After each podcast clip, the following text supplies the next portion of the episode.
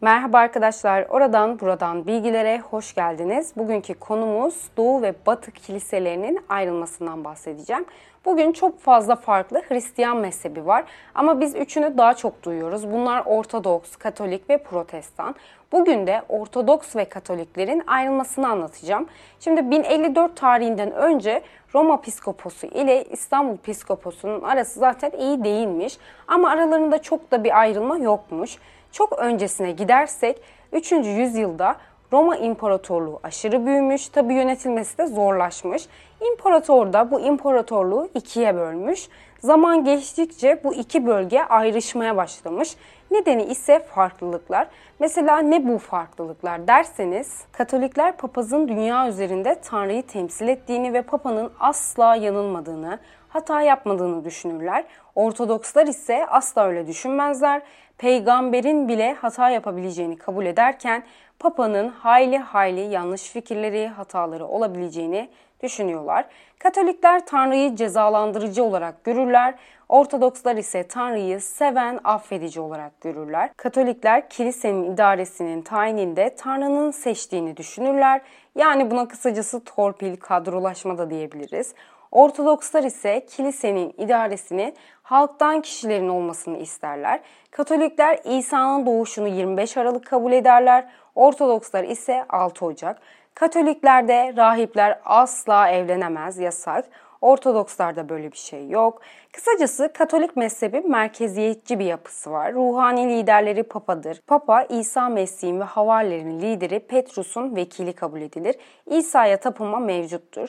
Ortodokslarda ise ruhani liderleri patriktir. İsa'ya tapınma yoktur. Araştırmacılara göre en önemli farklılık Batı Kilisesi yani Katolik Kilisesi Kroda'ya yani inançlarına filiokuye kelimesini eklemişler. Yani kutsal ruh babadan oğula geçer demek. Bunu biraz açacağım. Aslında Hristiyan kilisesinin çoğunda testis inancı var. Yani buna kutsal üçlemede diyebiliriz. Bu şu tek olan Tanrı'nın kendisinin bildirdiği her biri eşit yücelikte tek, ezeli ve edebi olan üç benlik. Bunlar baba, oğul, kutsal ruhtur. Bazılarında Allah, Meryem, İsa da derler. Yani Allah haşa hem üç hem bir derler. Bu testis inancına geçiş İznik konsilinde 325 yıllarında uzun tartışmalar sonucunda bu inancın tarif edildi. İstanbul konsilinde 381 yılında ise testis inancı geniş bir şekilde açıklandı. Böyle bir sürü konsil buluşmalarından sonra 3. Toledo konsilinde 589 yılında testis inancı kabul edilmiş ve bu testis inancına çoğu kişi karşı çıkmamış ki Yunanların haberi bile yokmuş.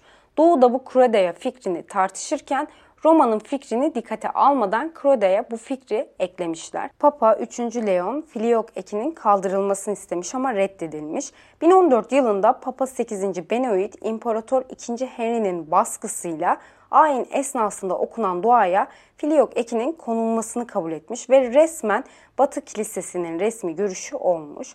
Doğu ise metinlerin ihlal edilemeyeceğini, ona bir şey ilave edilemeyeceğini savunmuşlar ve Filiok'un açıklama değil, katma bir kelime olduğu üzerine ısrar etmişler. Bu önemli ayrılmalarından biridir. Diğeri ise dil farklılıklarından dolayı çıkan anlaşmazlıktır. Kilisenin ilk zamanlarında eski ahitin Yunanca tercümesini biliyorlarmış. Bu yüzden yeni ahitte Yunanca olarak aktarılmış. Yani batıda da doğuda da Hristiyanlaştırılmanın dili Yunanca. Daha sonra Batı Kilisesi Latinize olmaya başlamış. 5 ve 6. yüzyılda hüküm süren papalar zaten Yunanca bilmiyorlarmış ve gün geçtikçe Yunanca bilenlerin sayısı azalmaya başlamış. Buna bir örnek olarak 5. yüzyılda İstanbul Kilisesi Roma'ya Yunanca bir mektup yazmış. Mektubu tercüme edecek birini bulamadıklarından dolayı aylarca mektubu okuyamamışlar. Bu yüzden dil farklılığı bile psikolojik olarak bölünmeyi körüklemiştir. Diğer önemli ayrılık sebebi ise Sezaropapizmdir. Sezaropapizm, Sezar'ın yani sivil iktidarın kilise yönetiminde söz almasıdır. Bu Sezaropapizmi en çok kullananlardan biri Konstantin olmuştur. Kendisini dışarıdan piskopos ve Hristiyanlığın korucusu ilan etmiş. 314 yılında Donatistlere karşı bir konsül toplayarak kiliseye karşı mücadele etmiş. Donatezm, İsa'nın Tanrı olmadığını, sadece peygamber olduğunu savunan bir akımdır. İlk 7 genel konsili düzenleyenler bile papa değil imparatorlar olmuş. En fazla Sezaropasit anlayışına sahip imparator Justinian olmuş. Felsefesi tek devlet, tek kanun, tek kilise olmuş. Kilisenin organizasyonundaki birliği sağlayıp halka gerçek imanı kabul ettirmekmiş. Kiliseyi kendi otoritesine alabilmek için çok çaba sarf etmiş. Fikir şu, bir imparator hem Sezar hem Papa olmalıdır. İmparator 3. Leon 730'larda İstanbul'da toplanan konsilde ikonlara tapınmanın putperestlik alameti diye görüp yasaklamış. Ama Roma 731'de ikonlara karşı olanları aforoz etmiştir. Leon'un ikon karşıtlığını şu olayda tetiklemiş diyorlar. 717'lerde İstanbul'a gelen Müslümanların Hristiyanları ikonalar yüzünden putperestlikle suçlamasıdır ki Leon ikonalarla mücadele etmezse halkının Müslüman olmasından korktuğunu ya da Leon'un İslam ile arasını bu şekilde düzelteceğine inanmasından kaynaklı ikonalara karşı çıkmıştır diye yazılı. 3. Leon'un oğlu 5. Konstantin babasından daha fazla ikonalara tepki göstermiş. Doğuda böyleyken Batı'da papalar kendi çıkarlarına uygun hallerde imparatorlarla işbirliği yapmıştır. Mesela 752'de papanın elçisi İmparator Pepine'ye taç giydirmiş. Pepin de İtalya'nın bazı bölgelerini papaya vermiştir. Yani Doğu Kilisesi gene bir nemze işte dinle siyaset işlerine karşıymış ama Batı Kilisesi değilmiş. Örneğin Papa'nın taç giydirmesi olayını Doğu kiliselerince affedilmez bir olay olarak görülmüş. Bu çekişmeler ve Sezaropapizm kilisenin bölünmesinde büyük etki sahibi olmuş. Görüyorsunuz ki hangi dönemde olursanız olun dinle siyaset bir arada yürümüyor. Bunun sebebi din değil. Bunun sebebi dini suistimal eden insanlar. Din üzerinden insanlara propaganda yapıp dinle insanları kandırmaları. Amir Khan'ın oynadığı PK filminde çok anlamlı bir replik var. Diyor ki hangi tanrıya inanacağız? Sürekli sadece bir tanrı var diyorsun. Bense hayır diyorum. İki tanrı var. Biri bizi yarattı, biri de sizlerin yarattığı. Bizi yaratan Tanrı'ya inanın, ona güvenin. Kendi yarattığınız sahte tanrıları yok edin demiş. Çok güzel demiş. Şimdi konuya tekrar dönersek, diğer ayrılmaların sebebi de kilisede beş patriklik anlayışı ortaya çıkması.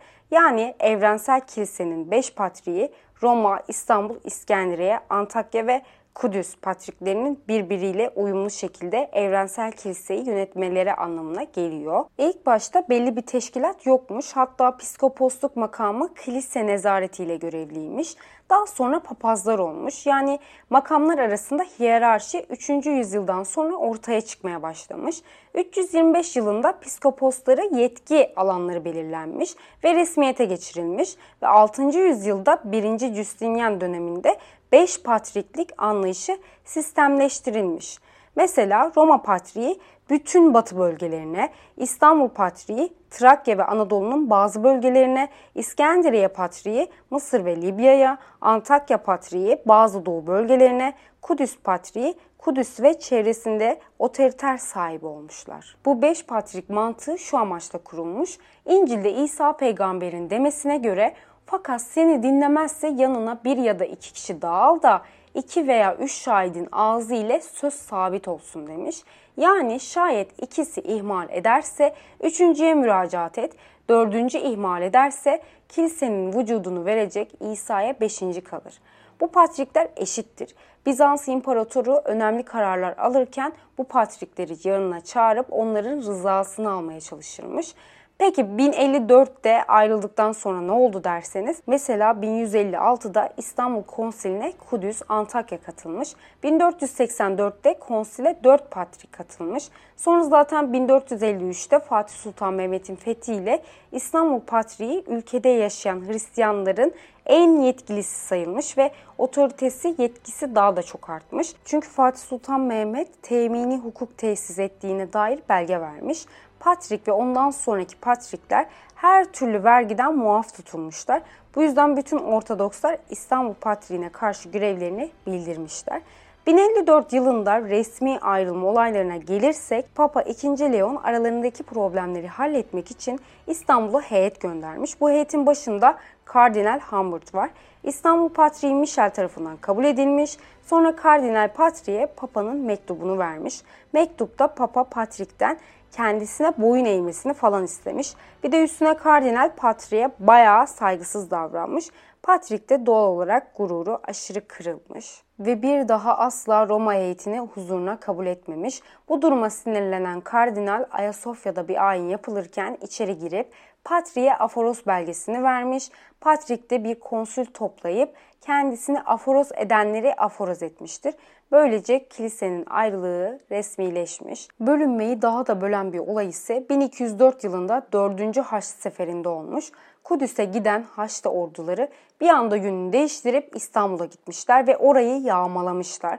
Katolik olmayanlara işkence yapmışlar, ikonaları parçalamışlar gibi böyle bir sürü olay ve Katoliklerin yaptıklarını Ortodokslar asla unutmamışlar. Fatih Sultan Mehmet İstanbul'u fethedinceye kadar Batı Doğu'ya üstünlüğünü kabul ettirmeye çalışmış ve 1453'te bu boyun eğdirme çabaları sona ermiş. 1965'te Roma'daki 2. Vatikan Konseyi özel bir törenle Katolik Ortodoks ortak bildirgesi kabul edilmiş. Deklarasyon ile Papa Doğu kiliselerindeki törenlerin geçerliliğini kabul etmiş, karşılıklı aforozlar kaldırılmış ve iki kilise arasında uzlaşma sağlanmış. İşte böyle arkadaşlar. Anlatacaklarım bu kadardı. Umarım çok yararlı olmuştur. Kendinize çok iyi bakın. Bir sonraki podcastimde görüşmek dileğiyle. Hoşçakalın.